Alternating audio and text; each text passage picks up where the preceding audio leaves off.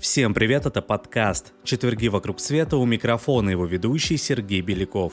Возможно, кому-то кажется, что он знает о шампанском все, ну или почти все. Однако при ближайшем рассмотрении многие из этих представлений оказываются лишь легендами, стереотипами и предубеждениями. Сегодня мы вам расскажем об истории, производстве и культуре потребления игристого вина, чтобы внести ясность накануне Нового года и подкинуть лишнюю тему для разговора за праздничным столом. Не так давно ученые выяснили, что шампанское самое полезное среди вин. Исследователи из Реймского университета доказали, что пузырьки в игристом вине не просто усиливают вкус напитка, но, подобно аэрозолю, умножают воздействие на организм всех микроэлементов и витаминов, входящих в его состав. Концентрация полезных веществ в пузырьках оказывается в 30 раз больше, чем в тихом вине. Первоначально шампанское было очень сладким и никаким другим. Содержание сахара в вине, изготовлявшемся для Франции, составляло около 165 грамм на литр, как сегодня в среднестатистическом сатерне. Жители скандинавских стран предпочитали еще более сладкое – до 200 грамм. Однако рекордсменами в данном отношении являлись, несомненно, россияне. Так называемое шампанского русского вкуса имело более 300 граммов сахара на литр. Как ни странно, еще в 20 веке находилось немало потребителей, которым оно нравилось. Считается, что идея изготовления недозированного, то есть абсолютно сухого шампанского впервые была по достоинству оценена в 1846 году. Как описывает историю Патрик Форбс, лондонский виноторговец по фамилии Бёрнс отведал как-то недозированное шампанское «Перье Жуэ» и очень полюбил этот напиток. Однако общепринятой практикой производства брютов стало значительно позднее. Судя по всему, в первый раз такое вино было сделано домом «Вдова Клико» в 1869 году. Распространение брютов оказало самое благоприятное воздействие на качество шампанского, ведь теперь его недостатки уже нельзя было маскировать при помощи сахара. Сейчас более 90% всего шампанского составляют именно брюты, то есть вина с содержанием сахара до 15 граммов на литр. Ну а особый интерес знатоков вызывает шампанское, относящееся к категориям экстра брют до 6 граммов сахара на литр и брют нейчер до 3 граммов на литр. Еще в начале 20 века в Шампани культивировали множество сортов винограда. Из белых тогда были наиболее распространены Арбан, Арбуазье, Боржуа, Бануа, Блан-Доре, Бон-Блан, Эпинет, Гроблан, Птиблан и Птимилье. Из черных были особенно заметны Шасларуш, Анфюме-Нуар, Гаме, Гуэ-Нуар, Марийон, Пиногри, Пино-Нуар и Тентюрье. А в законе от 22 июля 1927 года, закрепившем четкие нормы производства шампанского, устанавливалось, что для этого вина могут использоваться только различные разновидности пино, арбан и птимилье. Шардоне в этом перечне включен в число разновидностей пино. Кстати, сорта арбан и птимилье, которые сегодня почти никто не вспоминает, до сих пор являются авторизованными сортами для производства шампанских вин. Сбор винограда в Шампани обычно продолжается 10-12 дней. Использование уборочных машин здесь запрещено. Каждый сборщик в течение рабочего дня срезает до 3000 гроздей общим весом 300-400 кг. Всего в регионе в сборе урожая принимает участие до 90 тысяч человек. Сок винограда, используемого при производстве шампанского, должен иметь потенциальную спиртуозность не ниже 9%. Крепость же готового вина может колебаться в пределах от 10 до 13%. Иногда она может превышать 13%, но только при условии отсутствия шаптализации и предварительного информирования регионального центра Национального комитета наименований по происхождению.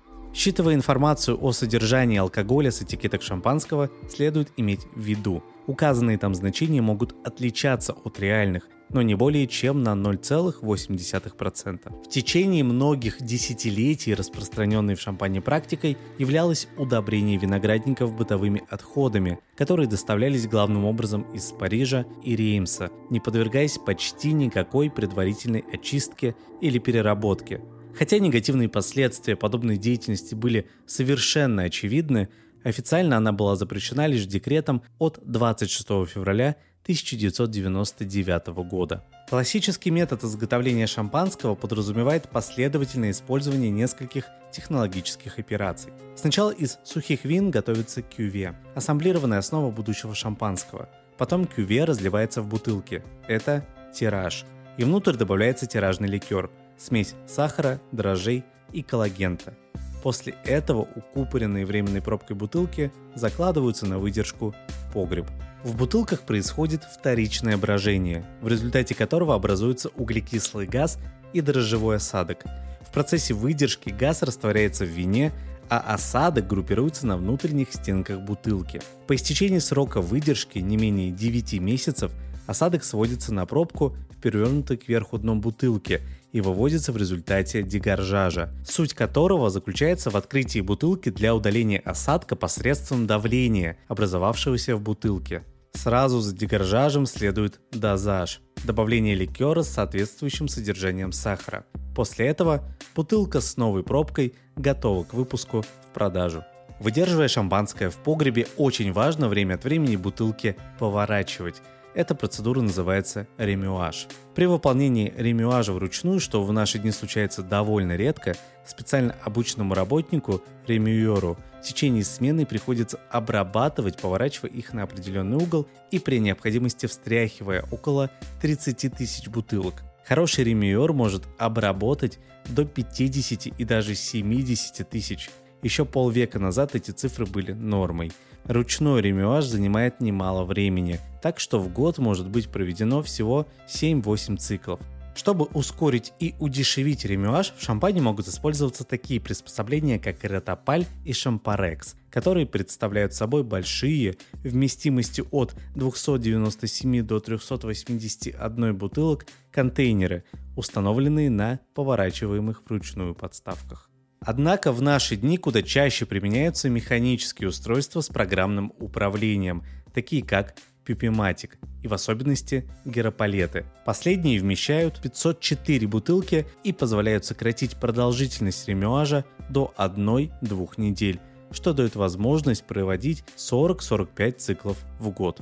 Возможно, самой совершенной технологией ремюажа станет в итоге использование для вторичной ферментации дрожжей в оболочке из альгината натрия. Это вещество уже давно используется для оклейки вин. Не препятствуя работе дрожжей, такая оболочка не позволит им образовывать взвесь в вине. Так что перед дегоржажем достаточно будет просто перевернуть бутылку горлышком вниз. Эта методика пока находится на экспериментальной стадии, но уже дает вполне обнадеживающие результаты. Основные стадии производства шампанского хорошо известны многим, но лишь некоторые знают, что после укупорки бутылок их сильно встряхивают, чтобы перемешать содержимое – вино и экспедиционный ликер. Эта операция называется пикетаж или пуаньетаж. Затем бутылки осматривают на просвет, чтобы убедиться в отсутствии мути или осадка, и лишь потом отправляют на склад, где им предстоит провести не менее 2-3 месяцев перед поступлением в торговую сеть. Стандартная пробка, используемая для укупорки шампанского, имеет длину 47-48 мм, а диаметр 30-31 мм. Из цельных пластинок коры дуба, их может быть от 1 до 3 с суммарной толщиной в 6 мм, изготавливается лишь та ее часть, которая соприкасается с вином, называется нижнее зеркало. Все прочее – прессованная пробка. Ее использование связано как со стремлением к удешевлению технологии, так и с тем фактом, что толстые, а значит старые пластины коры редко обладают необходимой эластичностью. Готовые к применению пробки имеют вид чуть стесанного верхней части цилиндра, а привычную для нас грибообразную форму они приобретают как следствие остаточной деформации. Их прочность на разрыв, как правило, превышает 25 кг, так что ломаются такие пробки очень редко, и случается это лишь со старыми, хранившимися в сухом помещении бутылками. Металлические колпачки, закрывающие пробку сверху и предохраняющие их от сминания металлической уздечкой мюзле, были впервые запатентованы Адольфом Джексоном в 1844 году. Как правило, эти колпачки довольно красивы и часто становятся предметами коллекционирования. Большие винные бутылки родились тогда же, когда и маленькие, во второй половине 17 века, после того, как в Англии научились делать прочное стекло. Бутылки, как тара для транспортировки вина, до этого не использовалось, предпочтение отдавалось бочкам, а разлив осуществлялся на месте распития. Долгое время считалось, что первым вино из бочек в бутылке перелил легендарный изобретатель шампанского, монах бенедиктинского аббатства Овилле по имени Пьер Периньон, носивший титул Дона. Сейчас можно считать доказанным, что большую часть приписанных Периньону открытий сделали в Англии, а автором большинства мифов, связанных с его именем, был его преемник по имени Груссар. Тем более, нам остается лишь догадываться о мотивах, по которым в ход пошли бутылки, но очень скоро они стали подчеркивать значение вина как сакрального символа. Отсчет больших бутылок начинается с 1,5-литровой емкости – магнума. Для любителей вина это слово обозначает вовсе не пистолет большого калибра, а далее следует еще 6 форматов, кратных вместимости стандартной бутылки. Иеравуам – 3 литра, Ровуам – 4,5 литра, Мифусаил – 6 литров, Сальмоназар – 9 литров, Вальтасар – 12 литров и Навуходоносор – 15 литров. Нетрудно заметить, что бутылки-гиганты названы именами ветхозаветных царей. Традиционно шампанское, поступавшее в продажу в больших бутылках от Иеравуамов до Навуходоносоров, проходило вторичную ферментацию в бутылках стандартного размера. В 21 веке ситуация изменилась. В соответствии с нормой, введенной 1 января 2002 года, шампанское должно продаваться в тех самых бутылках, которые использовались при придании ему игристых свойств. В момент поступления шампанского в продажу его количество в полубутылке 375 мл не должно быть меньше указанного на этикетке. В бутылке объемом 750 мл допускается его недосдача, но не более чем на 4,5 мл. Из 319 коммун, которые составляют так называемую винодельческую Шампань, лишь 17 классифицированы на 100% и имеют право на надпись «Гранд Крю» на этикетке. Еще 41 с классификацией 90-99% образуют зону «Премьер Крю». Прочие 261, а это 80-89%, это всего лишь «Секонд Крю». Официальная делимитация винодельческой Шампани вызвала в 1911 году массовое недовольство оставшихся за ее бортом виноградарей. Следствием стали крестьянские волнения, для подавления которых даже пришлось применить войска. Похоже, однако, что потомки виноградарей и бунтарей все-таки добьются своего. Вопрос о расширении зоны производства шампанского обсуждается уже не один десяток лет. В конце 2000-х даже предложили включить в состав винодельческого региона 40 коммун, исключив при этом 2, но предложения вызвали критику. По состоянию на 2022 год они так и не вступили в силу. Интересный факт. Каждую секунду в мире открывается 10 бутылок шампанского. При этом большая его часть, порядка 58%, потребляется в самой Франции. В среднем каждый француз, включая младенцев и убежденных абстинентов, в течение года выпивает около 3 бутылок шампанского. Если не считать французов, больше всего шампанского пьют швейцарцы и бельгийцы, примерно по 1 бутылке на человека в год. За ними следуют англичане – полбутылки,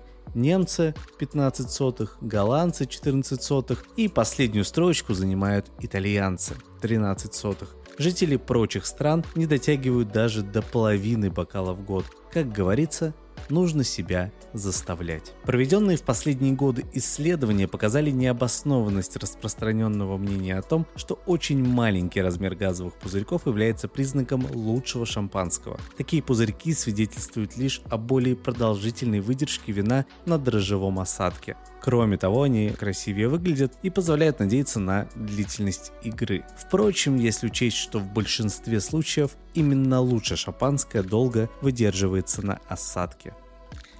Любители шампанского порой задаются вопросом, сколько пузырьков газа содержится в бокале этого вина. Цифры, приводимые разными исследователями, существенно различаются. От 11 миллионов, этот показатель представляется наиболее достоверным, до 65 миллионов на бутылку. Разброс результатов вполне понятен. Он объясняется как разнообразием шампанского, так и упрощенностью методики подсчета, при которой объем растворенного в бутылке вина углекислого газа делится на средний объем пузырька, а он в разных бутылках не одинаков. Тем не менее, можно с уверенностью утверждать, в бокале шампанского за несколько десятков минут всплывают на поверхность и лопаются не менее 2 миллионов газовых пузырьков. Кто не верит, может лично заняться подсчетами. Легенда, согласно которой форма широких бокалов для шампанского, получивших распространение в конце 18 века, копирует грудь Марии Антуанетты, не лишена основания. На Северской мануфактуре действительно были изготовлены 4 фарфоровых бокала по слепку с августейшей груди. Правда, предназначались они для украшения интерьера королевской молочной фермы в Рамбуе. Впрочем, в 20 веке подобные бокалы для подачи шампанского были постепенно вытеснены привычными для нас более узкими и вытянутыми. А на этом все. Это был подкаст «Четверги вокруг света». До новых встреч!